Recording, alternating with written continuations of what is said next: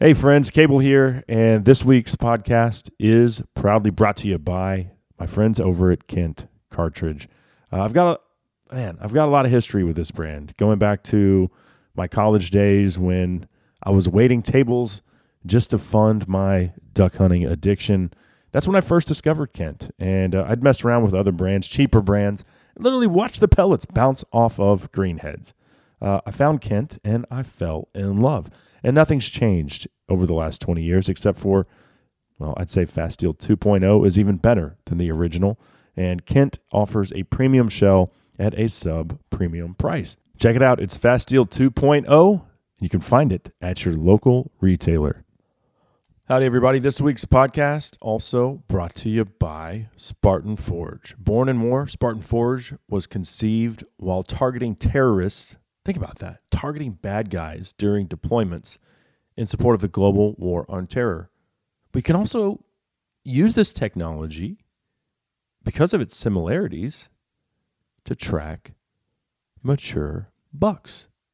Now it's time to get this analysis into your hands. It's military-based intelligence, next-generation mapping. I absolutely love it. And I love the people behind Spartan Forge. They're like me. Second Amendment till the day we die. No exceptions. America first. Spartan Forge. Check it out by downloading the app today. We are-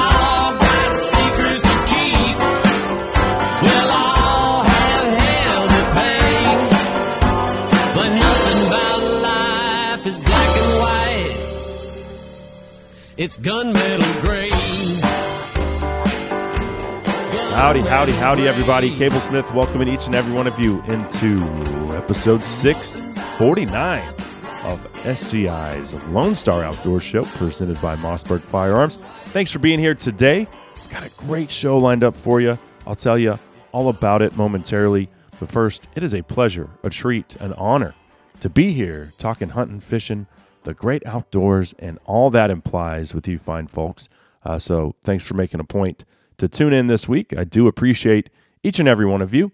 Uh, hopefully you got to put your butt in a tree stand this week. I, I actually had my first whitetail sit of the season. It's, um, well, it was just, man, we just were dragging ass getting our, our property in Oklahoma set up. A new place, and my buddy and I didn't get access to it until, well, like basically September first. And then I was dove hunting. And then uh, Josh went to Colorado and I went to Wyoming to do uh, archery elk. And it's just one thing after another. Life, soccer, you know, kids soccer. So we finally got it set up mid-October. And uh, this week I enjoyed my first sit. Saw lots of deer. Uh, nothing that really struck my fancy as far as a shooter is concerned. But it's always great to experience the sights and sounds of the whitetail woods. No doubt about that. Um, oh, and also uh, went dove hunting uh, over the weekend and didn't find a lot, but I took my father-in-law uh, and the new pup, and I think we ended up with six birds between the two of us. Uh, so uh, it's good to get out and get the, the dog some work. Uh, anyway, what are we doing today? Let me tell you. You know what to do. Pull up that stool. A little closer to the old campfire. Pour yourself another cup of that Black Rifle coffee out of Granddaddy's beat-up old Stanley thermos, because we are ready to rock and roll. And joining us for the duration is, uh, well, he's a real-life American hero, former Marine Corps sniper, a passionate hunter as well, and uh, one of the main folks over at Black Rifle Coffee. Logan Stark will be here, and we've got a myriad of topics to get into, things that might be a little bit off the beaten path for us, like, um, I don't know, hunting humans, for example, uh, versus hunting animals. And, uh, hey, and what's up with uh, these military guys and, and all of these tattoos? Like, why do they do that? Uh, does, does anyone ever ask him that? I don't know. He might punch me in the face. We'll find out. Uh, but, uh, no, Logan Stark will be here, and we have got a ton to get into. Uh, the, the documentary that he made while in college after serving in the military. Uh, that's seen uh, seven plus million views on YouTube. So we'll talk about For the twenty-five, uh, which is the name of that film as well. So a lot to get into today with Logan, who uh, was nice enough to make the trek down from, or up from San Antonio. So that's what we're going to do. Uh, let's knock out a quick giveaway here. And since Logan's in studio, uh, it's going to be, of course, a Black Rifle giveaway. And we're going to include three bags of your favorite ground coffee, a, uh, a Yeti coffee mug, a cap, and a Black Rifle Coffee t-shirt as well. Uh, so just email the word, how about, let's do Second Amendment today. Uh, since uh, Black Rifle, you know, they've taken some heat for being anti-Second Amendment. And we dove into that on a previous podcast with Andy Stumpf, completely unwarranted. Now, of course, Black Rifle Coffee is unapologetically pro-Second Amendment. And just email Second Amendment. That's it. To Lone Star Outdoor Show at gmail dot com. And you were entered into today's Black Rifle Coffee giveaway. Let's knock out that break. Up next, Logan Stark joins us in studio on S C I's Lone Star Outdoor Show. It's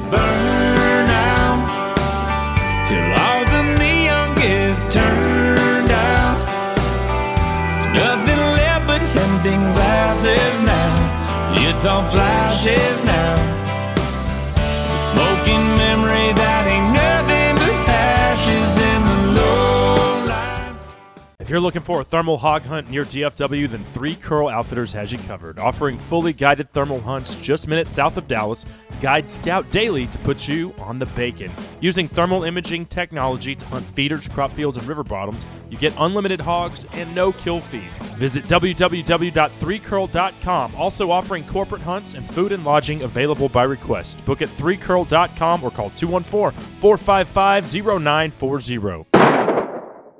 In the market for a compact track loader, check out the Bobcat Advantage, where Bobcat track loaders squared off against other brands in a variety of tests and challenges. Whether you're looking for performance advantages, uptime protection, or quality design, Bobcat compact track loaders are the best-built machines in the industry. But don't take our word for it. Watch the videos at bobcat advantage dot com or see Bobcat machines in person at one of our nine North Texas locations. Visit bobcat of north texas dot com or call four six nine, five eight six, zero zero zero zero today. Dark as the grave, it was just about three when the warden with his key came to set me free. They gave me five dollars and a second-hand suit, a pistol and a hat and a worn-out blue. So I took the bus down to the Rio Grande and I shot a man down on the edge of town. Then I stole me a horse and I rode it around till the sheriff pulled me in and he set me down. He said, "You make no mistake, I know just what it takes to pull a man." So Cable Smith welcoming everybody back into S C I's Lone Star Outdoor Show presented by Mossberg Firearms. Thanks for being here. Uh, we are all set to get down to it with Logan Stark, former Marine Corps uh, sniper, and uh, currently, I don't know what his job title is these days. He was the editor-in-chief over at Black Rifle Coffee. I think uh, he's even taken on more responsibility, or maybe he has minions now that uh, do his bidding for him. It like runs a team of folks. But anyway, he's the O G of all of their creative content, and uh, he's here in studio. This segment, though, is brought to you by S C I, the worldwide leader in big game conservation. I'm a proud member, and I'd encourage you to uh, think about joining our ranks because I'll be honest with you, there's there's good organizations out there, but none do as much to protect your rights as a hunter, as a conservationist, as a sportsman or woman, than S C I. They do it both domestically and internationally. For more information, head over to safari club dot org. We'd love to have you. With that being said, Logan Stark here in studio. It's great to meet you, man. Yeah, thanks for having me. Quick little Dallas trip. Yeah, it's my pleasure to have you in studio. Uh, first of all, thanks for your service. Of course. It was my pleasure.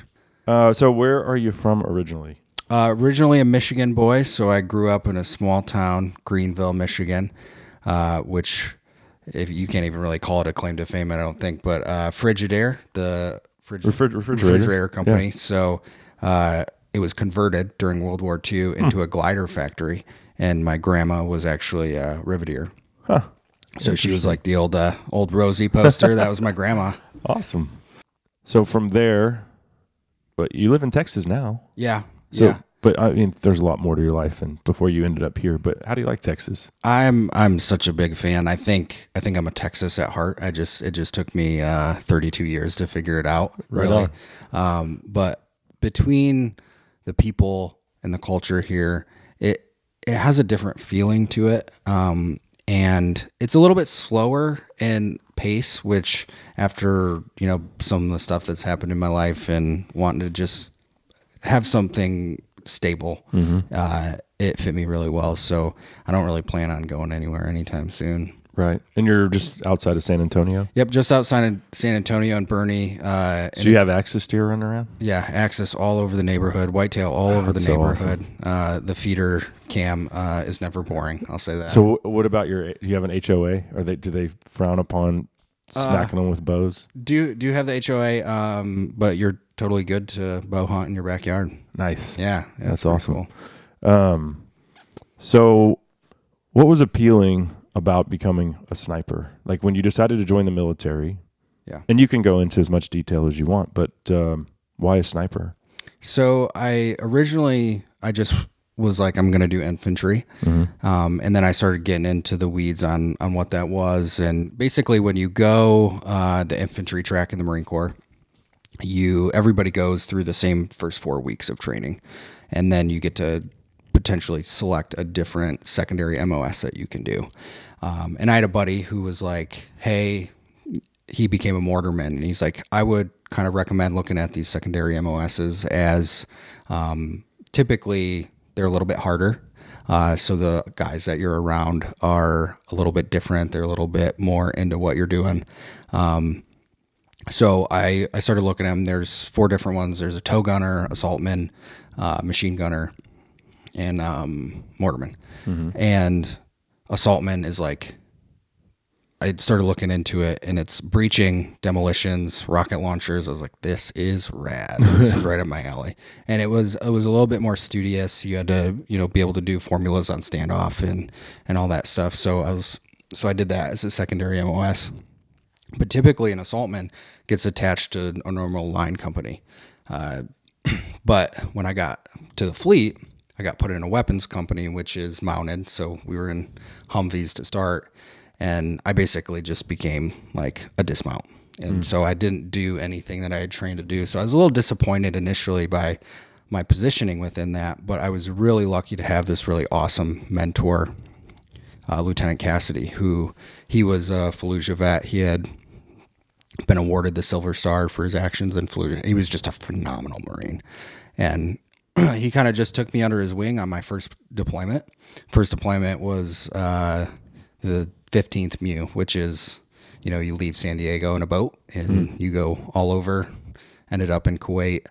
And that whole deployment for me essentially turned into a lot of P T and figuring out how to become a sniper. So it was just like he, he gave me the whole guidebook right out of the gate, got back from that first deployment. And I did the sniper indoc. Uh, if you've ever seen um, Heartbreak Ridge mm-hmm. with Clint Eastwood, right? All the area that they filmed that, that's where I did my sniper indoc. Oh, wow, cool. And it's, you know, hell, the word Hell Week gets kind of thrown around a lot, but it's basically a, a modified Hell Week where like your chow is limited, your sleep is limited, and you're just expected to learn a lot. Like every definition within the sniper handbook, you have to memorize within that week. Mm-hmm. It's a very rigorous selection process. And I was one of, I think eight of us made it through that, that first selection process. And I was like, this is, this is all I want to do. Mm-hmm. And it's really cool because the Scout Sniper program, Army has Scouts and Snipers. It's two different M O Ss. The Marine Corps combined that. So it's more difficult, and it's a different type of uh, job track because the way that we operate is we, we kind of get loaned out typically to mm. different companies, or you're just completely independent of, so like literally a contract killer. Yeah, like, more or less it's um it's basically like, hey, we need long range capabilities. So yeah. you know, you show up, and sometimes it's two of you going, sometimes it's four of you going, sometimes it's a section which is about ten guys. Um, and, and that was always different, which I really liked. Mm-hmm. I really liked it. Like I I like not knowing what the next thing is going to be. And like, if I, the mission is always different, and I, and I just love that. And you have to rely on yourself. You know, when you're out with two guys in combat, like there's a lot that can go wrong.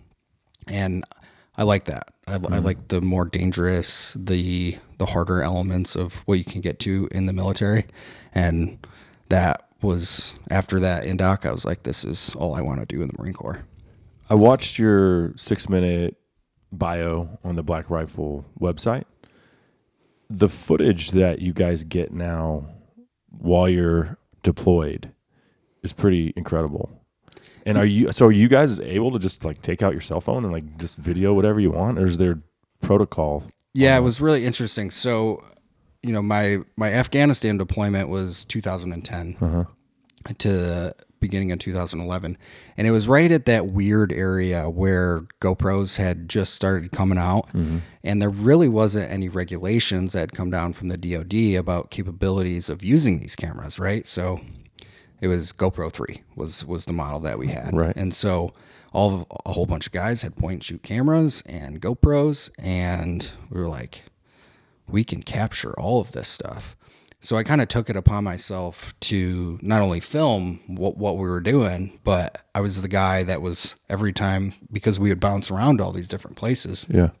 I would just go around to different dudes, and I would, uh, I'd scoop up their hard drives, and I would transfer everything. And, and I, I don't really remember why I was doing that while I was there. Um, it was just because it was so crazy. Yeah. Like, the insanity of what we were doing, and, you know, A ten gun runs and mortars and like you name it, as far as weapons application, it was happening on that deployment. And I was just in awe of everything we were doing on a daily basis. And I was, I was just like, we, we, I knew that that deployment was unique, and mm-hmm. I knew it was different. And I was like, I kind of took it upon myself to be a guy that would, would have all that and, and be a, be an archivist of sort. And I didn't really have any intention of doing anything with it. Right. And then I got to, I went to Michigan State after I got out, and I ended up doing this course there that was kind of like a multimedia track. And this is two thousand thirteen, two thousand fourteen. So like Facebook had just kind of hit that point where they, they started to monetize it, mm-hmm. and uh, the capabilities of what you could do with that, the reach that you could get with that type of media was like really exploding then. Yeah. And YouTube was kind of the same way. And I had this six month class, which you never get six months to do one thing, right? Mm-hmm. Like hardly anybody has that. Like we're such a quick A D D type of society now. So I was like, I had a couple other people in the project with me. I was like, hey, I have all of this combat footage, and like, I want to do something with it, you know? And I was, I was wrestling with a whole bunch of demons then. And like, I needed to process all so, of that. And I want to point out, like, you've come back from war. You've seen and done things that most people can't even imagine. And now you're in a classroom with eighteen year old kids. Yeah. It sucked. To maturity level. And I know this because, first of all, I was that eighteen year old kid. And then I was, I didn't have this, the stuff that you'd gone through, but I took a year and a half off from school, changed from a private school to a state school, and so all my prereqs changed, and I was twenty-five years old in a class with eighteen year old kids, and I was retaking freshman English because at Baylor I made a D in it. When I transferred to a state school, D's don't transfer, so I had to retake it, and I just was looking at these kids. I was just like, God, I was an idiot. Yeah. And I can't imagine, like, you're sitting in this class with all of these things you've done, this baggage, demons, yeah. a different perspective on the world with just a bunch of immature kids. Yeah. It, Not it, knocking you kids. I was there too. Yeah. Yeah. And and I I did a year of, of college before I went into the Marine Corps. And but that was what led me and was a big part of the desire to do that, because I was like, all I'm doing is around a group of people that want to do nothing but party on a daily basis. And mm-hmm. I, I didn't really get that fulfilling part of life out of it, you know? Yeah. Yeah. Um, so you make the film, and who, so who are the twenty-five?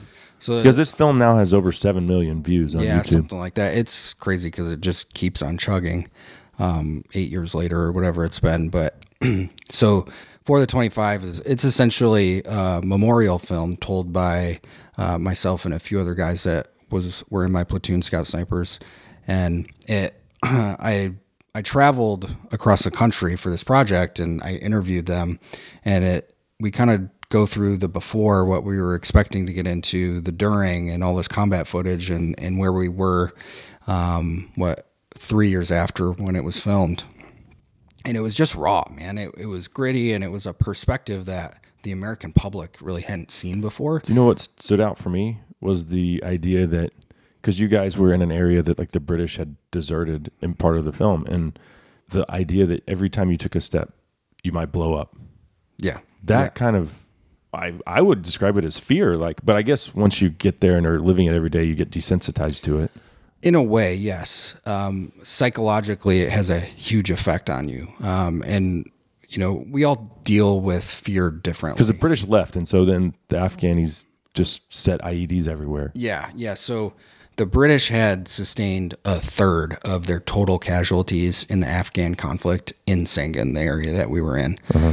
And they didn't, we, we took over for them, but the...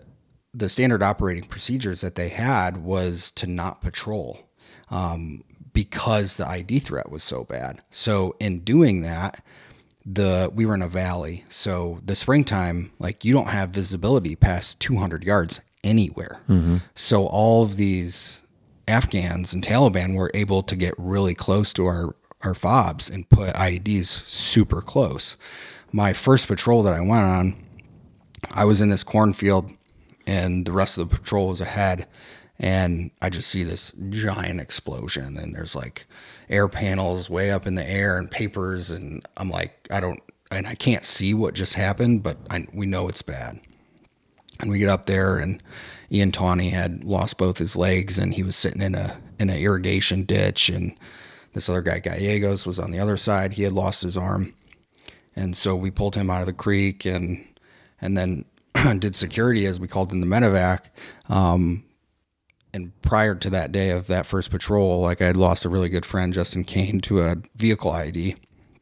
And so within those first two days, like it was on, like mm. we had already lost five guys wow. in the, in the first week. And it didn't really slow down for the next three months. Mm, man, that is intense, Logan. Let's do this. We'll, we'll take a quick break here. Uh, we'll come back, and it's not going to get any less intense because we're going to talk about the difference between hunting humans versus animals and uh, which caliber you prefer for the former. Uh, that segment of the show proudly brought to you by Rustic Reminders Taxidermy and Big and J Whitetail Attractants. An entire pallet of Big and J showed up at the house this week, so uh, I'm good to go. And here's the thing. If you want to attract big bucks, check out that B B Squared. Uh, they actually sent the apple-scented B B Squared this time. Haven't tried that one yet, but the uh, original is my go-to. I'm sure this will be even better with that uh, rich apple aroma. Uh, Henry did smell it, though, and pretty sure I caught him taking a bite. But check it out. You can find their entire lineup of whitetail attractants at big and j dot com, or you can just get it at Walmart. Uh, it's everywhere. We'll be right back with more from Logan Stark on the Lone Star Outdoors Show.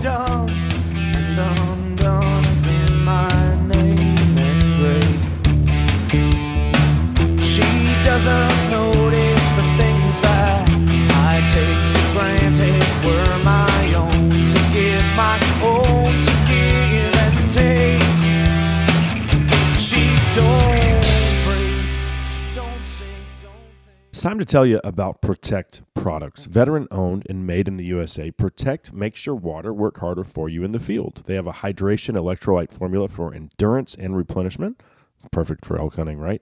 Uh, energy formula for when you need an extra kick. Immunity for optimizing the immune system. And one of my favorites, the rest formula to ensure deep sleep and proper recovery. All the formulas are liquid, so they mix instantly in your water bottle or Camelback. And the cool thing is, they don't gunk them up like a powder with that messy residue. They also have an easy-to-use line of mineral sunscreen for quick and odorless application and all-day protection in the field. For more info, head over to protekt dot com to see their entire lineup. That's Protekt, P R O T E K T dot com. Hey guys, Cable here for Cryo and More, the one-stop feel-good shop in McKinney, Texas. I've been going there for over a year now. All your holistic healing needs with cold, heat, and compression therapy services. And these services, they're the fastest way that I've found to reduce inflammation and to get to the root cause of pain. You don't need to be in pain, though, in order to benefit from these services. Cryotherapy helps with burning calories, optimizing sleep, boosting energy, and much more. I can tell you that's true because I feel like a brand new man every time I get out of the cryo chamber. Uh, plus, compression therapy helps promote healthy blood flow. Come in anytime before one o'clock, one p.m. Monday through Saturday. Say the words cold outdoors and you'll get ten dollars off your cryo session. That's cryo and more dot com. I'm gonna run away to Tucumcari. Ain't no one gonna find me.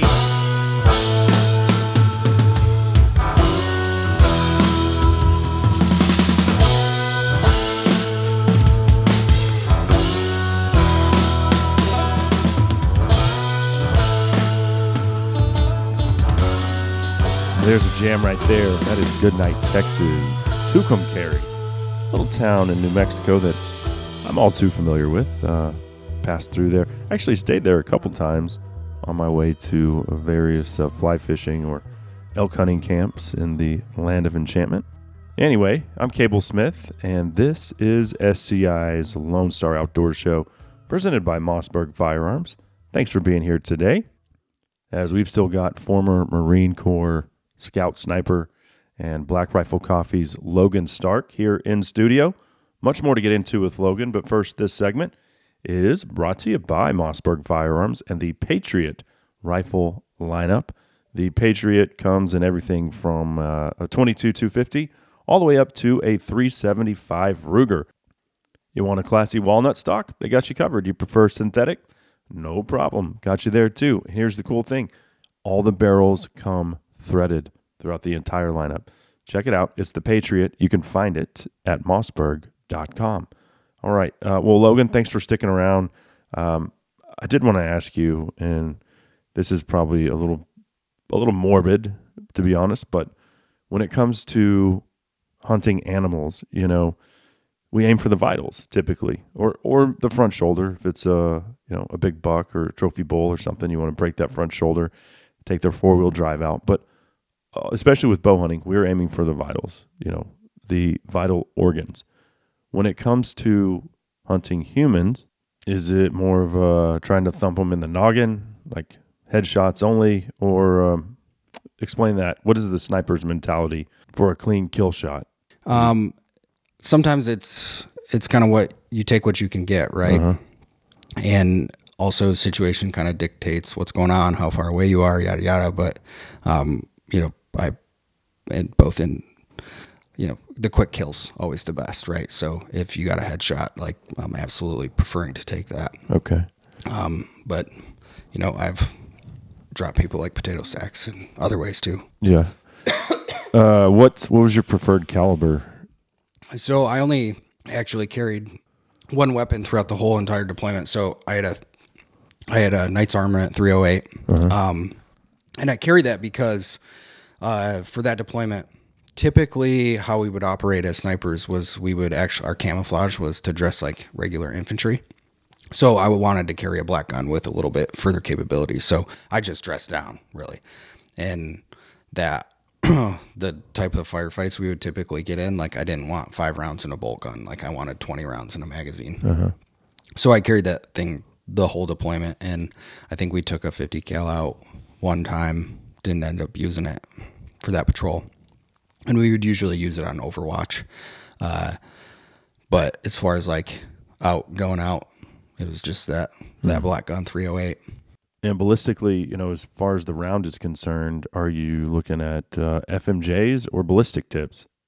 Uh, yeah, it's the F M J, the M one eighteen okay. round. I, the grain escapes me at this exact moment. Um, but that was pretty much it. Uh, okay. I didn't know if they're like, you know, we choose different bullets for hunting because we want more uh, devastation than than F M J causes. So yeah. I didn't know like if that translated to. They worked well. Yeah. Never had an issue with that. Right. Right. Well, I guess humans probably aren't as tough as a, a bull elk. Uh, sometimes, yeah. Yeah. yeah. But um, go back to the the documentary, and you get out of college. How did that... And I imagine that documentary got you plugged in with Black Rifle on some level. Yeah, essentially, uh, which was really interesting is um, when... When I submitted it for the school project, it everybody was like, "Holy shit, man! I, A plus." What? Yeah, exactly. and and it had a really strong impact on everybody that I showed it to. It and everybody was like, "I think I think more people need to see this." So I kind of uploaded it to YouTube on a whim, and within a week. Uh, the Detroit Free Press had picked it up, and I woke up one morning, and my roommate was like, "Dude, your face is on the front page of U S A Today," and I'm like, "Oh, shit." and and that got me linked up with. Um, I ended up my first gig out of the out of college was with uh, Funker five thirty, uh-huh. which it was um, a combat blog essentially. So I started uh, writing for them, and then the dude that was running that linked me up with Jared Taylor.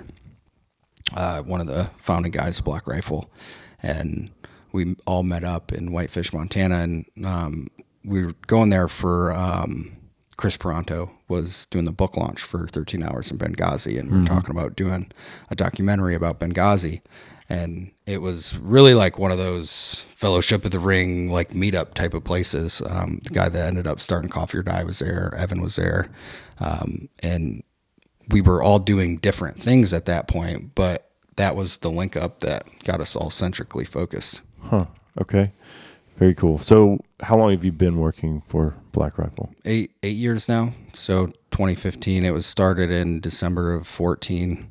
Yeah. And I started, uh, July of okay. two thousand fifteen. Right on. So right after, uh, I don't know if you just saw me make a little note there. So whenever someone cusses, because this airs on the radio. Oh, okay. No, it's cool. I just bleep it out. But I was going to tell you, Andy Stumpf was on two weeks ago. Oh, I bet you had to do a lot he, of He beeping. Set a new record for, for beeps on a on a show. I tell you what, dude. Like, it was uh, it was incredible. Uh, and funny, you know, I sent Baker a text. It was like, you're not going to, because I mark it every time and I just sent yeah. a picture of all the cuss words that he said. Yeah. It was funny. Um And it's weird to me. So like when I listen to Joe Rogan and people are just dropping F-bombs, I'm like, you know, I say bad words in normal everyday conversation. Yeah. But it's foreign to me to hear it. Still jarring to, to hear it on a yeah. on a broadcast of any kind. Yeah, it's interesting how uh, media has changed. Mm-hmm. Um, so you're the editor-in-chief.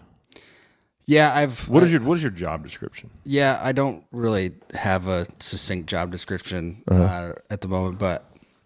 When I first started, I was essentially like I was holding a camera and doing social media. You mm-hmm. know what I mean? And as the company grew, I was I was able to kind of expand in my role in that. And um, the last title I was holding was um, V P of Branding, and I was able to make partner shortly after that. So um, still super centric and, and heavy on the media side of things, doing the podcast, developing video mm-hmm. content, um, but what I'm kind of really getting my rocks off on right now is is kind of these these types of media that um, are bigger projects that I know can have um, a really big positive reach on our community. And we we break down B R C C content, uh, inform, inspire, and entertain.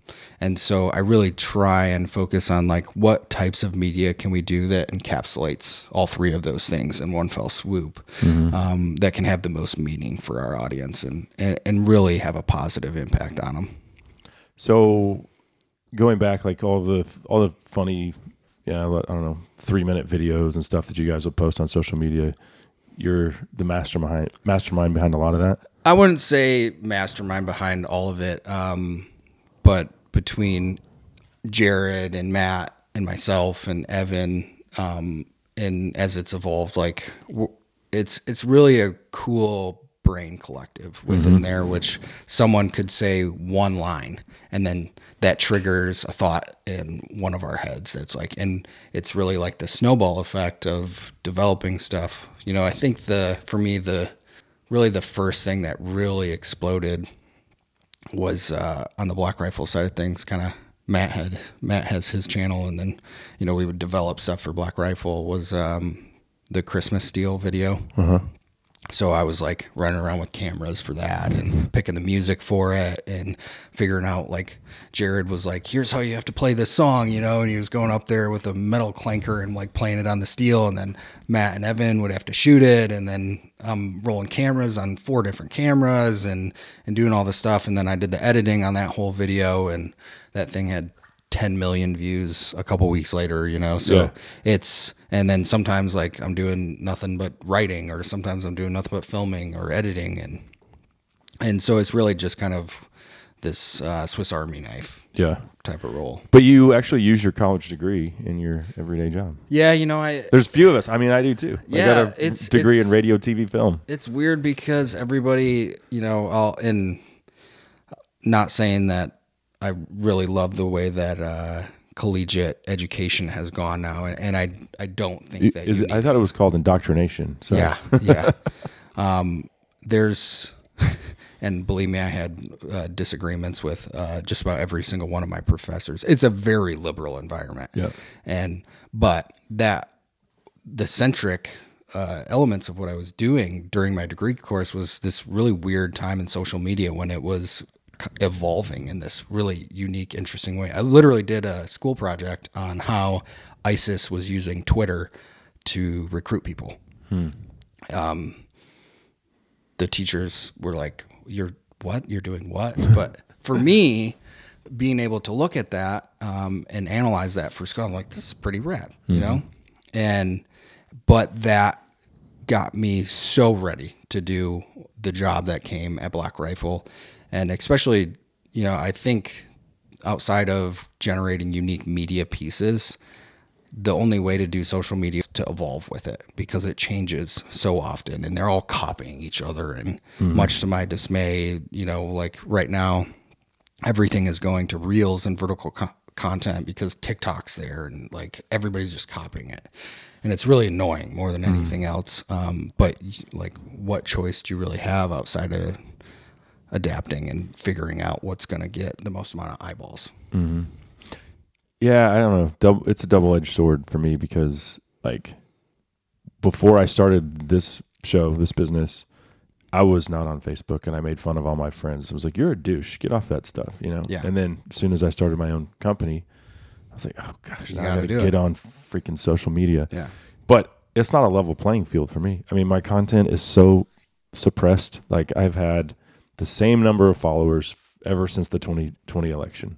And it's like Instagram just went, you have one hundred forty-five thousand followers. No, no, I've lost followers actually. Yeah. And they just like turned the faucet off. Yeah. Then they deleted my page for a month. Yeah. And then I know some good people that were able to get it back for me. Yeah. Uh, but there wasn't any reason for it to go away. Just, I was sitting in the duck blind, take a picture of my dog, go and post it on my story. Here's my, you know, my great duck dog, blah, yeah. blah. And I just don't have a page anymore. Well, so it, like Zuckerberg was just on Rogan, right? Yeah. And Rogan asked him point blank, like, is shadow banning a thing? And he danced around the question, mm-hmm. but if you read between the lines on it, he's like, essentially, yes. They, yeah, they yeah. are suppressing certain types of content. And it's like, well, this is bullshit. Like, this is very anti-American and this shouldn't be allowed. Um, and, the, you know. But it is. It is. And you look at Parler and what transpired with that, and I think that I think that predominantly a lot of Americans, like, they're I think we're pretty hungry for something new to come about. But and, they have so much money, and like, and if there's anything that can compete, they just buy it.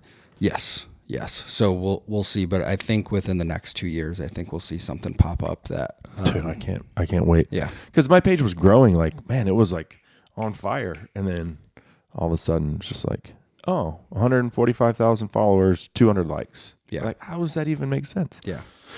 But, you know, it's the only sandbox we can play in right now. Yeah, we're we're playing their game, mm-hmm. right? And you what? guys make a ton of gun content. I don't know if you, but you're probably so big that I don't know if it matters. Uh, or if you've seen, you know, b- behind the scenes, because you run a lot of that stuff or have. Yeah. If, if it's been suppressed. There's definitely, like, and each platform's different, mm-hmm. right? Um I I really enjoy, like, I have to look at these platforms. Like YouTube is, is like what I still use on a regular mm-hmm. basis. Um, but you see it, like if I tag Black Rifle on a post now, like my personal reach just is completely flattened, mm-hmm. which is really disappointing. Cause it's like, man, I put a lot of time, energy into developing this thing over the last eight years and now it just goes away because of what? Because you don't like what we're saying mm-hmm. and our ideas and philosophy on how to live as an American. Right. What did you think? Uh, I don't know if you saw, but like driving into where I live, did you see any Beto signs? They're there. I'm just was curious. Like, uh, I didn't, I didn't see any. No, but, um, like it's, I don't understand it. it. Well, no, it's it's weird, and um, like it's even in Bernie where I live. Like I was driving through downtown and I saw a Beto, or how you say his name. I was like, Robert Francis. How, how is this even happening? Yeah. Um, we actually we we never released it, but we filmed uh we filmed a video where we uh one of our guys played Beto and his role in it.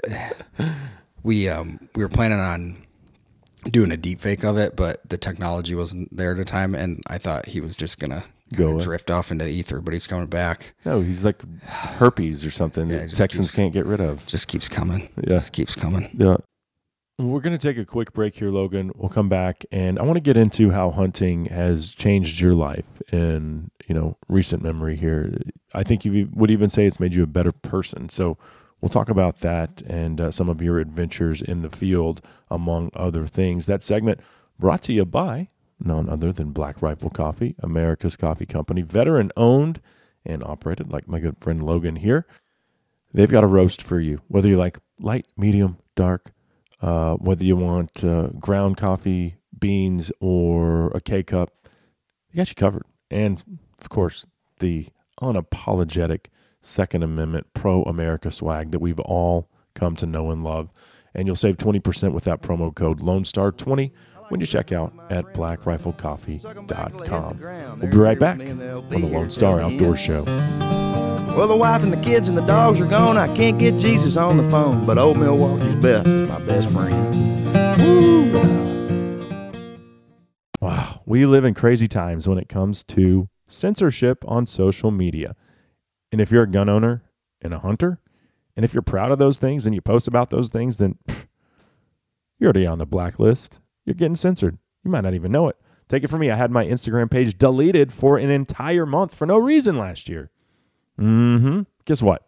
That kind of stuff doesn't happen over at Go Wild. It's a community of people who love to hunt, fish, and cook their wild game. They also love guns.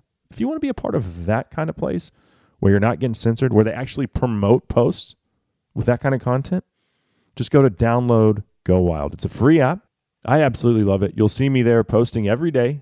So come on, join the conversation at Go Wild. I'm Chris Letzinger, online sales manager at Cinnamon Creek Ranch here, reminding you we're not your typical archery club.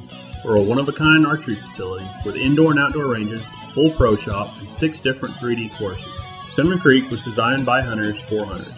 Located in Roanoke, Texas, we have over two hundred three D targets to hone your archery skills. Call eight one seven, four three nine, eight nine nine eight or visit us at cinnamon creek ranch dot com to visit our new online store. That's cinnamon creek ranch dot com. Let's face it, guys. We all would love to own land, right? But they're not making any more of it. However, there's a solution.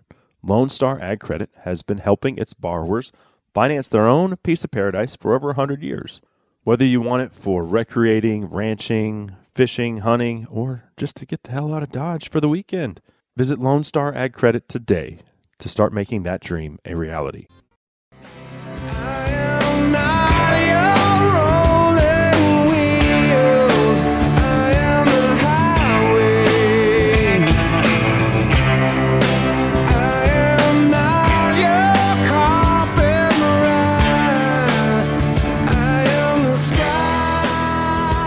Cable Smith, welcoming everybody back into S C I's Lone Star Outdoor Show, presented by Mossberg Firearms. Uh, thanks for dropping by. We've still got Black Rifle Coffee's Logan Stark here in studio with us, and we're going to get back into that conversation here in just a second. This segment, though, brought to you by Vortex Optics, who right now is offering a massive sale on all of their Blaze Orange apparel, hats, hoodies, shirts, gloves, you name it. If it's Blaze Orange, they've got you covered. Oh, vests, um, all of it. And they've got a huge sale going on for Halloween. It ends on Halloween. Take advantage of that. You can find all of the Blaze Orange stuff that's on sale right there at vortex optics dot com. Okay, uh, Logan, thanks for sticking around. Let's go ahead and uh, and talk a little hunting. And I don't know, you might have you might have shot a person before you ever shot an animal. I have no idea. I did. Yeah. You did. Yeah. So I don't I can't I don't know if hunting would have the same appeal to me after after hunting humans. If it would if it would be if I'd enjoy it as much after having something so visceral, like ugh, I don't yeah, know. I I I didn't think so either. Mm-hmm. Um But my good buddy Baker Levitt, um, he was like, you got to come to Africa, like come experience this, see what it's like. And I went hunting there, and I remember coming back and sitting by the fire pit at the lodge, and I looked down at my boots and they're just dirty and covered in blood. And I was like, man, this is, it's the closest thing that I've experienced since leaving Afghanistan. Um, and it like, it was switch on. Uh-huh. And it, I started to really analyze that. I'm like, man, you got to do, because so much preparation goes into hunting, both mm. on the gear side, on the training side, on the admin side, on the logistics side, right? Like it's, it's mission prep. Mm-hmm. And I didn't even realize that I had been missing that side of things.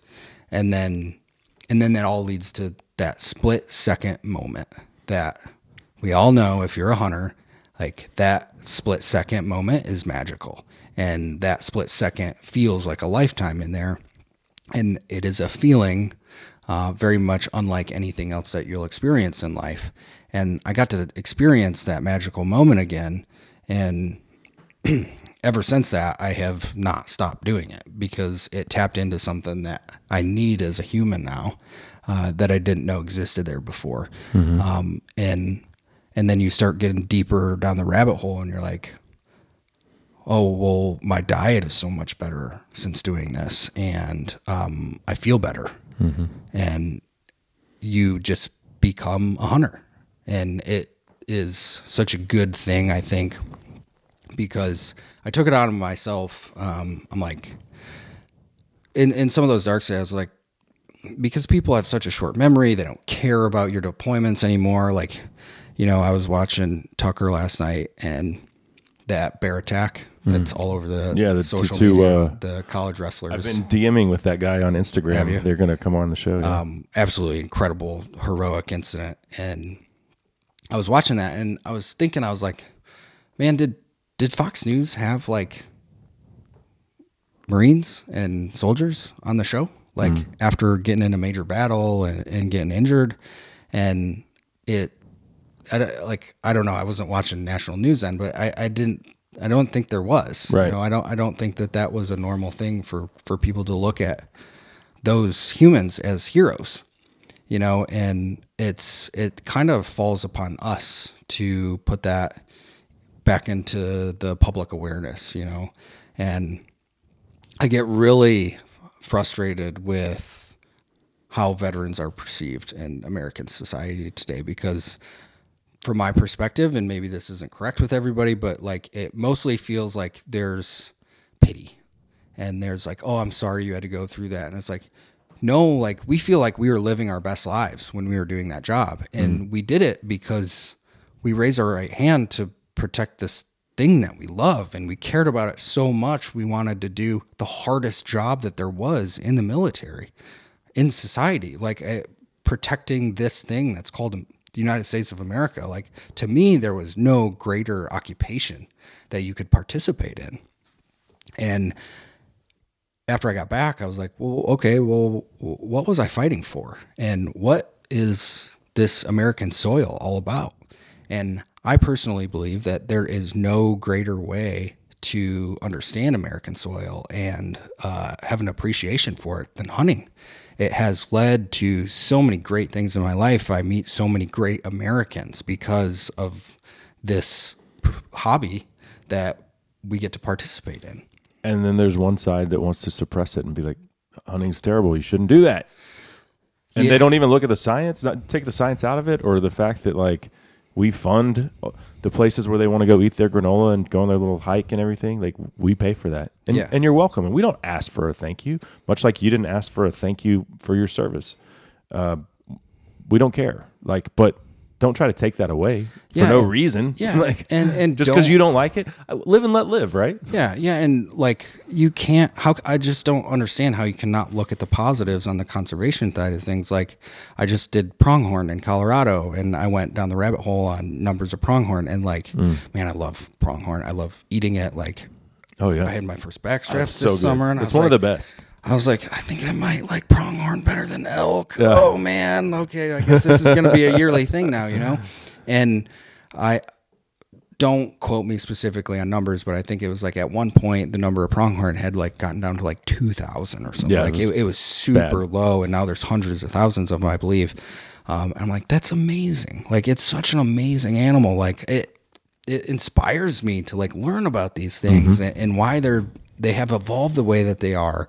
Um, and it, it makes you connect with the history of this country, have an appreciation for it. It makes you want to learn about Theodore Roosevelt and what he did. And then that inspires you like, well, how can he I killed like bears with a knife? Would you, That's what like, he did. he's, he's, he's like my favorite. And then he like, just let, you know, then he would in, in, in the White House, just beat the crap out of uh, a buddy and vice versa with sticks. I know. Stick I wish, fighting. I wish we could have a, Theodore Roosevelt. Look at our president today. Oh, I know. And imagine that I comparison. I don't think he could swat a fly if oh he really wanted God. to, but whatever. Yeah. Uh, so I, I drove to, I did a nine-day uh, archery elk hunt in Wyoming in late September, and just going back to the pronghorn thing, starting in the Texas Panhandle, through New Mexico, Colorado, Wyoming, pronghorn the whole way. I mean, you know, not nonstop, but you saw them in all every state we yeah. went through, and Uh, from a conservation like standpoint, like what a success story. Yeah, I, I'm sure a lot of people wouldn't find a lot of joy out of driving through Wyoming. Um, but man, you drive through Wyoming and you're like, there's just pronghorn everywhere. And yeah. I always like, as I've been to like, I, I've been keeping track, I've been to like twenty-seven different cities in America this year.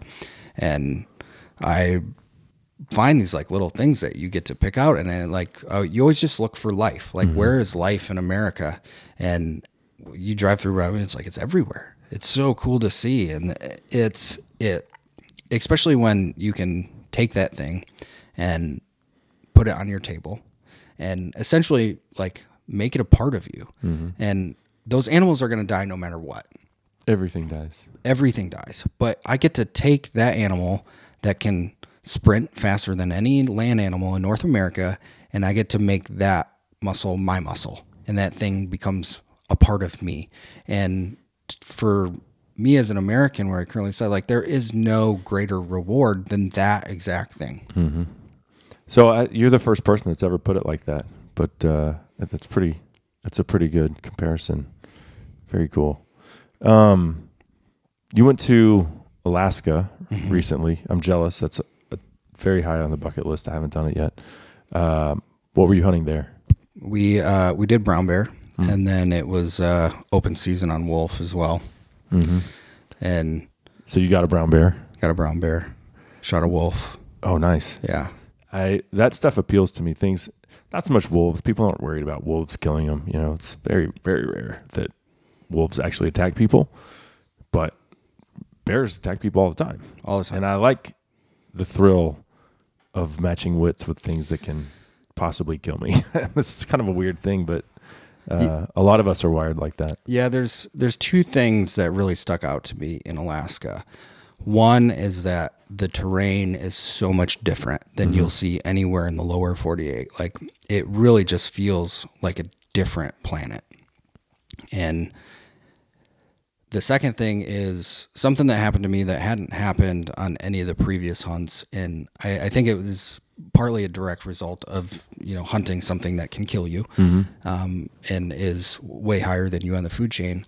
Um, and so the way that uh, went with um, there's three of us that had tags out there, and we were all hunting together, and we were making this big giant J hook on this large brown bear, and we had to essentially get to our spot and beat it there, right? And I remember running through these alder bushes and through creeks, and I had this feeling of, like, in that moment, I was tapping into, like, this ancestral primal self.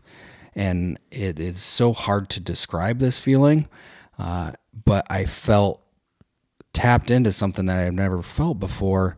And, like, it made me so happy to be alive, and the rush and the feeling of that pursuit um, is something that I think every human should experience at some point, uh, because it really levels the playing field as what it means to be a human and to participate in our food chain and understand that the, you know, what, what death is all around us at mm-hmm. any given moment, and to, to be confronted with that in, in a specific moment when you're hunting something of that magnitude, um, is unlike anything else mm-hmm. you can possibly experience. Um, I've killed three black bear, and one of them was in a tree with dogs. I didn't really get that feeling on that one. Yeah. But the two out of a tree stand where they were a lot closer, and I, I kind of felt that, but Cape Buffalo was the only thing that I've ever hunted where it was like, wow, this could really mess me up. Yeah, like, yeah, there's something about, like, stalking with Cape Buffalo. I yeah. want to do it next with my bow, uh, but yeah, that was pretty pretty intense. Yeah, there, there's something there, right? Like when, when it's called you, the Black Death for a reason. Yeah, when when you understand that it can go south in a in a bad way really quick, mm-hmm. you have to be so sharp in every single element of what you're doing. Like, all your senses are firing at one specific time, and you understand uh, that true survival instinct and how to handle fear and, and actually take fear and use it to work for you.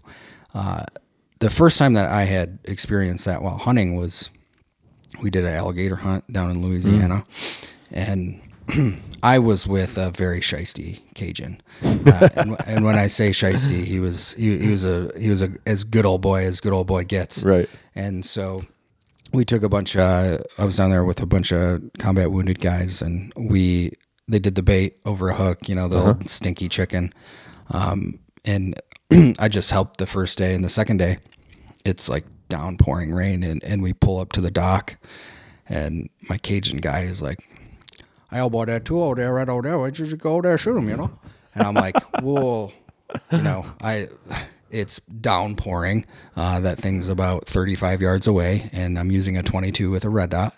Um, so, yeah, all right, okay, let's do it. And then as I'm, I'm sitting there, and I'm I'm sitting down, and I'm I'm propped up on my knees, and he just goes like, "You know, you're gonna have to go in there and get it, old boy." And I'm like, like, I didn't, I registered it, but I didn't really think about what that meant, I don't think, because I was so just in my sights. Uh-huh. And so I took a shot, and I like, I really took my time with that, um, just because of the conditions, but I plugged it. He's like, "All right, Boba, go get him." And so I swim out into the canal, and there was two when I shot this one. So I knew there was another one around somewhere. Uh, it was one of the more sketchy things I've done in my life. Uh, but so I didn't pop up to the surface. So I'm in this muck water up to my, like, it was mid thigh that I was in. And I'm just doing the butterfly swim motion, just hoping mm. to feel this thing under the water. And it was terrifying. And that, like, I reached, my brain reached this point where it was just like the most amount of fear, where it was just like, get out of the water. What are you doing? And then I just, I overcame that in, in a way that it just like, I shut that off. And uh-huh. it had happened to me before in combat, but you, you figure out a way as a human to, to ignore that, um, in order to complete a mission. And so I'm searching around, and it felt like forever that I was in that water. And I've, the video's up on my Instagram, but I'm moving back and forth and zigzagging in this water. And then of course, you know, he just, and he's filming the whole thing. He's like, it's right there. It's right there. I'm like, where is there, dude? Where is there? And it was right behind me. So I, I turn around and I just see this rolling alligator and I'm like, okay, here we go. You know? And like, you, like you, you can't be scared in that moment. Cause like, what are you going to do? Right. Like, how is fear going to help you at all in that situation? And so like, I kind of just start doing this thing where I like kind of quickly reach out underwater. And I'm like, I was, I was, if I hadn't have been as confident in my shot as I was, I definitely wouldn't have like been trying to touch this thing, but like it, it calmed down enough to where I was able to grab its leg. And like, I don't know why, but I instinctually was like, I want to lift this thing out of the water to see if it reacts. So I just like pick it up and hold it over my head. Uh, and it was about a, I think it was like a seven and a half footer. So it wasn't a huge alligator, but I hold this thing over my head and he's just like, oh, you did it, you know? But like hunting those reptiles, man. And we went out and we got, uh, we got Crispies later, uh, on, on bait. And we had to bring that thing, and we just attached it to the boat. We had to bring that thing back in the boat three times and shoot it again and stab it. And I was like, if I had had that experience uh-huh. before I shot mine outside of the water, I would have never, never done it. Yeah. I, so I didn't have that prolonged experience when I shot, I shot my first alligator outside of Houston years ago. Now I wear them around. I got boots made out of them. It's pretty cool. Uh, but the outfitters were kind of messing with me. They were like, all right, you know, pull them in. It was on bait and a hook. So I start pulling them. He's like an eight and a half foot gator. And I have a ten millimeter pistol and I go to shoot him and I slip and I'm going down now into the water with the alligator and they're just laughing. And I'm like freaking out for a second, you know, like I gather, get get it together and get out of the water and then able to get him out and shoot him. But you know, I was in the water with the gator and just like, wow, that was a little sketchy for a second there. Uh, the, but I think the most fear I've ever experienced on a hunt was the dog I had before this one fell through the ice on a duck hunt in Oklahoma. And uh, she was in the water for like ten minutes. Jeez. Couldn't get out. And you know, I actually was keeping her off of the ice, and we had a little open area where we had like an ice heater. It was so cold, and I would send her in there to get the ducks. And I got out of the blind to take a leak, and when that happened, they shot like three mallards, and I didn't see where they fell. And so I told Belle, I was like, Belle, and I sent her, and she goes and went out onto the ice because that's where one of them had fallen. I didn't see it, and she fell through, and I ended up having to get naked and go in there and get her. And I remember. I don't remember feeling any pain or really even feeling cold, but by the time I got back, you know, things were starting to like, it was hard to move. Mm-hmm. And I was, I was in that moment, I was like, this is how people die, you know, like, yeah. But what are you going to do? You're going to let your dog die and go home and tell your kids, oh, sorry, dad's an idiot. And Belle is no longer here. Yeah. I was like, no, I'm going to go in there and get my dog. And, and then like a week later, a guy died going to get his dog in the same situation. Uh, but that was real fear. It ended up being fine. They, they fortunately were, we weren't hunting like a public lake where the truck was miles away. So they brought the truck up, turned the heat on, and I ran and jumped in there, you know, yeah. The dog was, she was just, it didn't even faze her. Yeah. But yeah. Well, that, and I think it's really important that we know the effect that adrenaline has on us. Mm-hmm. Right. And I think everybody's going to reach a point in their life at some time where they like have a huge adrenaline dump, and you, you got to understand the effects of what that's going to have to you, how long that lasts. So like if you're in a situation where you're in a super cold environment and you're like, oh weird, I'm fine. Mm-hmm. But like, you're not going to be fine in about forty-five minutes. Right. And so like, how, how do you make sure that your heart is still beating after the fact? Right. Because you can't control that. You can't control when that adrenaline dump happens. Mm-hmm. It, it just does. And it is a drug that you have to be able to manage properly in certain types of environments. Mm-hmm. I, I didn't even fire my bow in Wyoming this year, but this conversation has brought me back to the place where I came to full draw, and this six by six was pushing these two cows. It was in the evening. It was like I was headed back to camp. I bugled one more time. Boom, this guy fires off below me. So I get down and going to go side hill to him. to make sure that the wind isn't screwing me. And he pushes the cows up above me, and they come, and I could shoot this cow broadside at thirty-five yards, no problem. But I know the bull's behind me. I've seen the bull. Yeah. And I was at full draw for like two minutes, but the whole two minutes was just pure adrenaline. Mm-hmm. And I didn't even end up shooting because the cows eventually looked at me and smelled me. You know, they they had seen me, but they didn't know what I was. They mm-hmm. they once they winded me, they pushed him back, and it, you know, it was church. But for two minutes, I was like, you know, wow, this is this is life right here. This is what living is all about. Yeah, yeah, intense. Well, especially with bow shooting, like, you know, you can sit in your backyard and you can shoot a ton of arrows and make sure you're accurate. Um, but as far as preparation goes, like, that's not how you're going to, I feel nothing when I shoot my bow, right? Nothing. Like, that's not how your body's going to feel mm-hmm. when you get to the moment where you have to take a shot.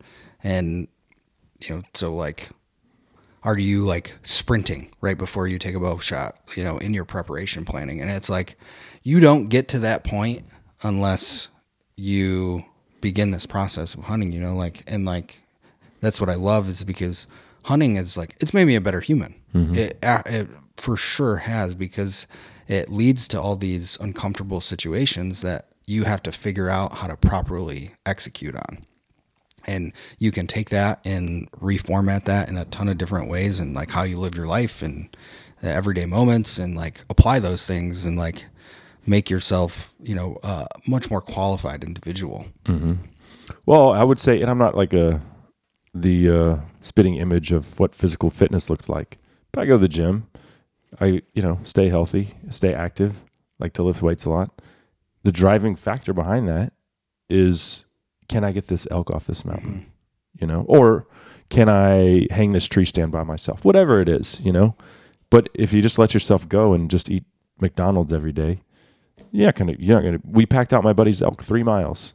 Our packs weighed, uh, being in the military, I mean, you, you probably laugh at this, but uh, one hundred four pounds was the first load. When we went back and got the rest the next day, my pack weighed one hundred four pounds. I was like, that was pretty pretty rough for me for three miles. Yeah, that's a small human. But like the, but we did it, and you know what I felt afterwards? Like a freaking badass. Yeah, yeah. And like, you're gonna that those moments are gonna stay with you for the rest of your life. And oh, like yeah. Those types of hardship that I most of America never puts themselves in anymore. Yeah, leads to a comfortable society that honestly makes fat and happy poor decisions in life. No doubt. Let's knock out our last break real quick. Uh, we'll come back and get into uh, maybe some hunting camp pranks, among other things. That segment brought to you by All Seasons Feeders and Blinds and the good folks over at Stealth Camp. We'll be right back on the Lone Star Outdoor Show.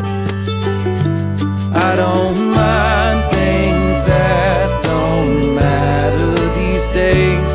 Time I spend on worry never pays down, the leaves are changing. Some say a silenced gunshot is the baddest sound out there. At Silencer Central, we have another favorite. It's the sound of silence delivered to your front door. When you buy from Silencer Central, we handle your application, set you up with a free N F A gun trust, and deliver your silencer straight to you.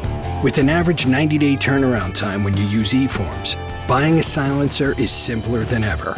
Visit silencer central dot com and we'll help you get started. Cable here, and if you're like me, you probably enjoy bold flavors and cuisines. And nobody does Cajun and Creole better than Chris's Specialty Foods in Frisco. Their forte includes specialty sausages, boudins, and andouille, pre-cooked soups, gumbos, and sides, where all you have to do is heat it up. What about high-quality steaks, smoked and fried turkeys, turduckens, and turducken rolls for the holidays, plus gift boxes. Storefront conveniently located off Dallas Parkway in Frisco, or shop online at chris specialty foods dot com and have it delivered to your door. Did you know that Orvis has been family-owned since its inception in eighteen fifty-six? Think about that. Uh, they also donate five percent back to protecting nature. Orvis and its customers have raised and donated more than twenty million dollars to protecting nature over the past twenty-five years. They continue to grow a community of outdoorsmen and women with classes focused on everything from fly fishing to wing shooting and hunting dog handling, from basics all the way to advanced. And don't forget about their unique fly fishing and wing shooting trips all over the world. Orvis, proudly American-made fly fishing gear since eighteen fifty-six. I started drinking much too early, and it led me astray. It doesn't matter if I was thirteen or it was ten o'clock today. There's a good friend, Mark David Manders, Swing Low, bringing us back on S C I's Lone Star Outdoor Show, presented by Mossberg. Thanks for being here. We've still got Black Rifle Coffee's Logan Stark in studio, and we'll get back into that conversation in just a sec. This segment, though, brought to you by the Pneuma Pathfinder Pant. Uh, let me tell you, and I'm not exaggerating, this is the best hunting pant I've ever worn. It doesn't get snagged by burrs, barbed wire. I mean, it's some, something, how they, however they made it. It's like snag proof. And it's the most comfortable pant I've ever worn, especially in that, well, I'm just going to put it bluntly, in the crotch area. Uh, it's breathable, flexible. It's just a badass pant. You can find the Pathfinder at pneuma outdoors dot com and save twenty percent off with that promo code Lone Star twenty at checkout. Oh, and it's guaranteed for life. So, a little cherry on top for you. Uh, okay, well, let's get back into it with Logan, who was nice enough to stick around. So, uh, pranks are a big part of hunting camps. Mm. And you guys at Black Rifle look like you have a lot of fun. So, and it could have been Alaska or any other place, but what's the best prank that you've either played on someone or had oh. done to you in hunting camp? God, I wish I would have had this question before so I could have, like, really thought about this one. I don't know. Nothing's coming. Well, to me. Last time I went to Africa, I put a, uh, well, my buddy put the coin purse from his Red Hartebeest in my bed, like the nut sack. Mm. And I just, you know, got in bed. I was like, what is that slimy? What is that? And then, okay. So the next day he got a freaking cactus in his bed. Beautiful. Okay. I, I thought of one way you were saying that. Um, I didn't do this, but, uh, there was a story I heard, uh, well, I was pronghorn hunting this year that um, somebody got a elk vagina sandwich, um, and they never thought that the person uh, would not notice that that was in their sandwich, uh, but they did not. Um, but they did figure out exactly what it was really quickly, um, and I was like, cooked at least, or uh, no, it was just raw. yeah, yeah. They swallowed it before they knew. They got a bite in. Yeah. Oh wow. Yeah. Yeah, that's intense. That's rough. Yeah. yeah. Oh, man. I wanted to ask you about tattoos. So do you guys, and all, so many, you know, especially it seems like special ops guys just have a sleeve, two, maybe more. Do those occur while you're in the military or when you get out?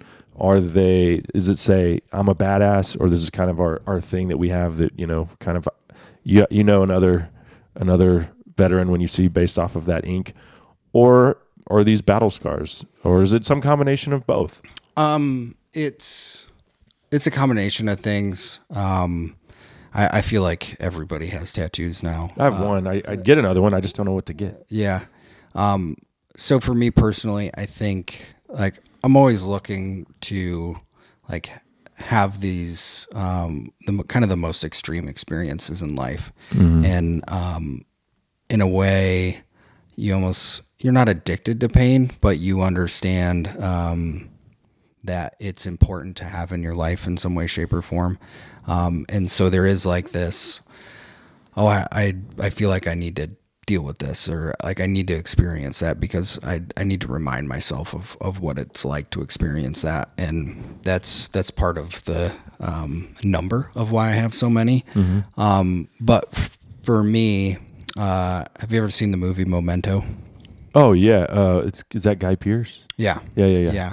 I have the D V D somewhere in this yeah. house. So, yeah, so, so, like in that movie, it's like he has um, short-term memory loss or whatever it's called.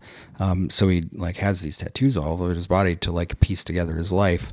Um, and it's not exactly that for me, but every single one of my tattoos is a deep reminder of something that has happened in my life that's like, hey, this is so important that you can't let go of this. Like, you cannot not touch this on a daily basis. So mm-hmm. it is a constant reminder for me to live my life a certain way and to remember certain things. Mm-hmm. Okay. Um, as we're wrapping up here, you primarily like to bow hunt or rifle hunt these days? Um, I'm not one of those guys that's like one or the other. Yeah, me too. Um, you tell me the season and I'll I'll yeah, bring the weapon that's yeah. appropriate. For me, it's uh, a maintenance of um, competency. Mm-hmm. Um, obviously, being a scout sniper, like I'll never not use a rifle. Like I love rifle hunting. It's uh, it, still shoot a three oh eight, or what do you? What's your favorite? Um, so I used a three seventy-five Ruger on the brown bear hunt in Alaska. That's what I shot my buffalo with. Yeah, yeah. Uh, it's like, you know, it's the tried and true round, man. Yeah. Um, you know, I've six five Creed has has been a staple for a while. Um, There's so many great memes though about the six five. Yeah, it, it's funny. Like every place that I go, uh, every single guide is uh, uh, they hate the six five Creedmoor. Well, all the best trackers use the six five Creedmoor. That's what I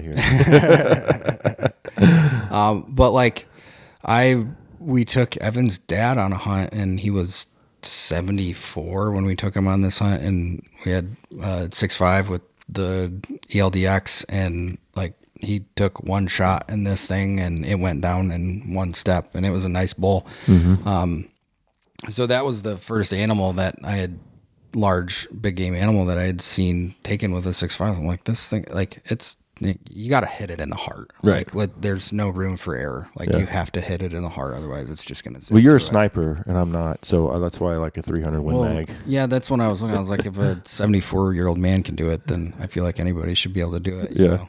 Yeah. Um, but you do like, so you do, but you do like bow hunting too. Yeah. Um, the, the other side of me is, um, kind of doing this return to humanity. So I went and um, I went to Nebraska this February. Yeah, Iowa, Nebraska, mm-hmm. and um, I actually built a bow from scratch with Corey Hawk, mm. who's a fellow Marine that uh, was on the, I think he was on the seventh season of Alone. Uh huh. Um, but wait, what's his name again? Corey Hawk. Okay. Yeah. Uh, but he's he's a modern bowman, yeah. and uh, that's all he does is he. You like Alone? I do, yeah, I do. It's extremely entertaining. Yeah, I think I've had Roland Rockhouse guy on the show before. Oh yeah, that dude's a character. And yeah. then uh, the guy that shot the moose and then clubbed the Wolverine. What's his name? Uh, he he like lived in he lived in another country with like the with yeah. I the, think he was in Siberia. wasn't Siberia, he? yes, yeah. with like living with the reindeer and these people. And uh, what's his name? Jonah? No. Uh, But anyway, those two opposite ends of the spectrum, one of them real quiet and reserved, and Roland's all in your face and just to, you know, I think he's like the man's man, you know, yeah. full of toxic masculinity, yeah, as people like yeah. to say these days, which there's nothing toxic about masculinity. By no, the way. it's, um, there's not at all. I uh-huh. think we need more of it. But so you went and built a bow with this guy. Yeah, I built a, a bow from scratch. It's hackberry, and we did it in two days. Uh-huh. Um Didn't use any mechanical tools at, at all outside of, um, we were just pressed for time on that, that final sanding. Um, and Corey took a quick sander just to polish it up real quick. But mm-hmm. uh, we did the strings, built it all, built it to our personal specifications. And so that's that's my uh, next mission is to, to get something with that. Right on. And, but you, have you killed something with a compound then? Yeah, yeah. yeah um, yeah. Two elk, that pronghorn. Um, Impala. Nice. Probably missing a couple. I took my bow to Africa last year for the first time and got, uh, an, I shot an eland, not that one in there, but another one, uh, a sable and uh Kalahari springbuck. And I'm taking the bow back, dude. I'm like, it's such a target rich environment. Like you could go like spend nine days in Wyoming, only come to full draw one time, not get an elk. That's yeah. okay. Go to Africa, come to full draw every day. Like, mm-hmm. Well, I think it's such a target-rich environment. Yeah, it is, and I, you know, I don't really understand. I, I'm super new to the hunting community, but I don't, I don't understand this uh, trad versus compound conversation. It's like I want to be good with every weapon I possibly can because mm-hmm. if the worst-case scenario happens, like you're not gonna get to like choose which one you go hunting with. You right. know, you're gonna have whatever the best tool for the job, and if the best tool for the job is a recurve bow, like. You better know how to do that. Mm-hmm. Um, so that's kind of my personal philosophy, and like I, I want to know, like I would love to kill something with a spear someday. Like, right. Why why wouldn't you do that? Because if the shit hits the fan, which increasingly more and more it seems like that's a possibility, I want to like have experience in being able to do that successfully. Yeah, uh, like Tim Wells is always pushing the envelope on killing with spears and uh, dart, you know, blow darts and stuff. I don't know if you follow his page, but Mm-mm. you should if you if you haven't. He's yeah. probably the best bow hunter in the world, I would say, and he's an instinctive shooter. He'll, he shoots uh, a compound, but no, he doesn't have any sight on it or anything like that. Uh, just shooting geese out of the sky. You know, one of his earliest That's videos awesome. is in Alaska, and he's stalking up on this brown bear, and it stands up and looks at him right between the eyes. Yeah, with the bow. Pretty intense. Yeah, that's awesome. Yeah, yeah. And I got a I got an air gun recently, oh, nice. um, and I was like, "What is this ridiculousness?" And then I was like, "Oh wait, what what caliber?" Uh, it's thirty cal. Okay, mm-hmm. Right on. And you don't really th- you're like, "Oh, it's a pellet gun," but then you shoot that thing a couple times, and um, Jake Gregson, uh, one of the guys that works over at Utah Air Guns, uh, he was like, "I've shot uh, groundhogs out to two hundred yards with this thing." I was like, what? Really? Like, that's an awesome capability to have in your truck. And also, you don't, you know, yeah, it's not a registered firearm. So that's cool too. So are you going to hunt axis deer in your backyard with your bow that you made with your own bare hands? Yeah, that's kind of, you know, I I was going back and forth because I'm like, ah, oh, is it too easy? Um, Hell no, you made the bow with your hands. Yeah, do it. Yeah, I think it's got to happen. Yeah. Um. Well, man, I appreciate you. Well, you got to let me get one plug in here. Oh, as many plugs um, as you want, dude. So the I'm doing this like big media tour right now, leading up to um, this event we're doing. But well, that, maybe that's why you're here. In a way, yeah. Uh, so uh, a group of us are doing. Uh, we're gonna break a world record. Do seven skydives in all seven continents. Uh, Is Andy part of that? Yeah. Okay. And Andy's in on it. Um, Andy and Mike Sorelli were just on Rogan's podcast and they went into it too. But, um, so we're, we're attempting to break this world record for Folds of Honor, uh-huh. and Folds of Honor is a nonprofit that gives funds to Gold Star families, um, both of individuals that were killed in combat and then also first responders now too. So, um, we're trying to raise, uh, well, it's seven jumps, seven continents, and we're raising seven million dollars for Folds of Honor. Wow. Is there, like, how quickly are you doing this? Is it like one every day or something? Or yeah, that's so. The goal is to do it in seven days. Okay. Logistically, it's barely possible, uh-huh. um, and part of me kind of hopes that we don't, because it's like such a cool thing. I want to like enjoy the process of going to the seven continents too. Like skydiving into Antarctica is gonna be epic, right? And you know, I would. Uh, I just feel like you want to spend more than twenty-four hours in Antarctica, you know, just to see what that's like. Um, but I think it's really unique because um, not too often do you get to participate in something where the after effects are going to last decades. Hmm. Um, because like we were kind of getting into it before, people have such a short memory, and, you know, the families affected by people who are killed in the line of duty, like that's, there may be guys, you know, I dudes we lost in Afghanistan that had newborns, and like those kids are going to be coming to age where they're going to need funds for college or whatever they want to yeah. do, uh, eighteen years from, from when it happened, you know? And so like, this is something that will reverberate decades to come, which is why I'm so excited to go do it, because it, it's, it's one of those things that's going to have a pretty lasting effect on, on America for a while. Absolutely. I'm a big fan of uh, Folds of Honor for sure. Um, seven million dollars, seven jumps, maybe seven days. Seven that continents. Would be a pretty sleep deprived undertaking if y'all did it in the seven days. Did you really go a whole week without uh, food or sleep in sniper training? Um, it was like two hours of sleep a mm-hmm. night, I think, something like that. And no food? Uh, we would get like... The first three days we got an M R E, uh-huh. and then the rest was like nada. Wow. Yeah. I can't relate to that. Probably the closest thing would be like going on an Adderall bender stud studying for college exams. You know? Yeah. Yeah. It's, um, well, that's like, that's when exam week. Yeah. That's when we like learn about ourselves. Right. Like, and, and that was, you know, an, another huge reason of why I wanted to join the military. It was like, I wanted to test myself. I want to, I want to see how I react in these environments when mm-hmm. you're sleep deprived and you don't have the proper nutrition in your body. Like, how do you, how do you live then? How do you act then? And I know those answers now, and, mm-hmm. and I have that in my back pocket. And so it's a lot easier to go through life and deal with all the hardships as an American citizen now, um, having gone through this, these immensely difficult tasks that, you know, you've personally, like, someone can't make you do that. Mm-hmm. You know, you have to sign up for that yourself. Um, but it has going through that process that, like, it's opening a door that leads to something else that opens another door where you got to test yourself again. And when you look at life as climbing this big giant pyramid, a lot of people don't even get off that ground level. Mm-hmm. Yeah. Today's society, it's just, we're, uh, we need some more toxic masculinity, I think, man. Uh, it, it's like my kid, my son, uh, if he was to get a trophy for playing soccer, I'd be like, no, you, you win and you can have the trophy. And I think we've got everyone, everyone's a winner, which yeah.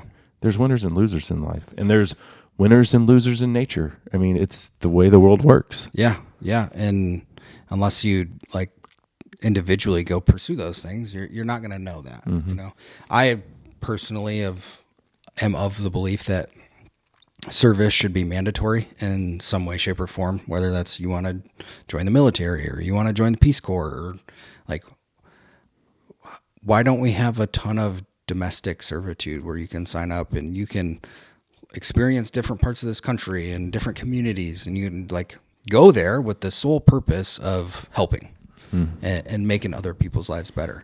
Like, we don't focus on that. It'd be more fulfilling, and I think the, the silver lining would be people would be more patriotic, like way more patriotic. People, people that live here hate this country today, yeah, and I don't understand to, it. Go someplace else, and then you're going to come back to America and be like, "Oh my God, thank God I'm American." You want to see racism?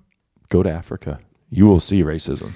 Yeah, it's it's weird. It's like, I feel like people forget that ISIS was throwing gay people off seven-story towers, mm-hmm. you know, a couple of years ago, and like you look at what just happened in Iran. It's like America's pretty awesome. And right. Like, it's like what the Constitution built has provided a lot of freedom. Mm-hmm. And I think we're just too comfortable in that freedom. So back to this skydiving endeavor, mm-hmm. how can people support that? Uh, triple seven exp- legacy expeditions. Um, and I'll throw you the link and, uh, but it triple seven, search that, should pop up. Um, and that all that money goes directly to Folds of Honor. Awesome, man. Well, thank you guys for doing that. Yeah. So it's yeah, going to be fun, a fun way to raise money. But, yeah. Uh, yeah. Well, it's, you know, you need big, hairy, audacious goals to get people's attention these days. So yeah, this should be something that does it. And if you want to give your social media outlets. Yep. Just Logan Stark, first, last name on all of them. Well, hey, I really appreciate you coming to the studio. Thanks for making time for us. I uh, hope to see a picture of you with a thirty-three inch Axis buck and holding that, that bow that you, that yeah. you made. Maybe That'd be not, pretty sweet. Maybe not thirty-three, but it'll it'll be an Axis. Yeah, whatever. Yeah. Trophy's in the eye of the beholder. That's true. And Axis is delicious. So, yeah. All right, man. Well, thanks again. Yeah, yeah. Thanks for having me. So there you have it. Logan Stark of Black Rifle Coffee, a fascinating individual. Uh, that all the military stuff we got into, I found extremely interesting. Hope you guys did as well. Uh, that segment of the show brought to you by Ducks Unlimited. I'm a proud member of the Dallas Committee. There's a chapter, I guarantee you, in your area. Get plugged in. Do it for the ducks. Do it for conservation. Uh, unfortunately, we are out of time for today. Gotta go. Gotta get out of here. Thanks to Logan. Thanks to all of our sponsors for making this show possible. Thanks to you, the listener, for being a part of S C I's Lone Star Outdoor Show. Until next time, I'm Cable Smith saying, y'all have a great week in the outdoors. Some mighty, mighty powerful stuff. Sell it by the cake, sell it by the case, make a couple million bucks.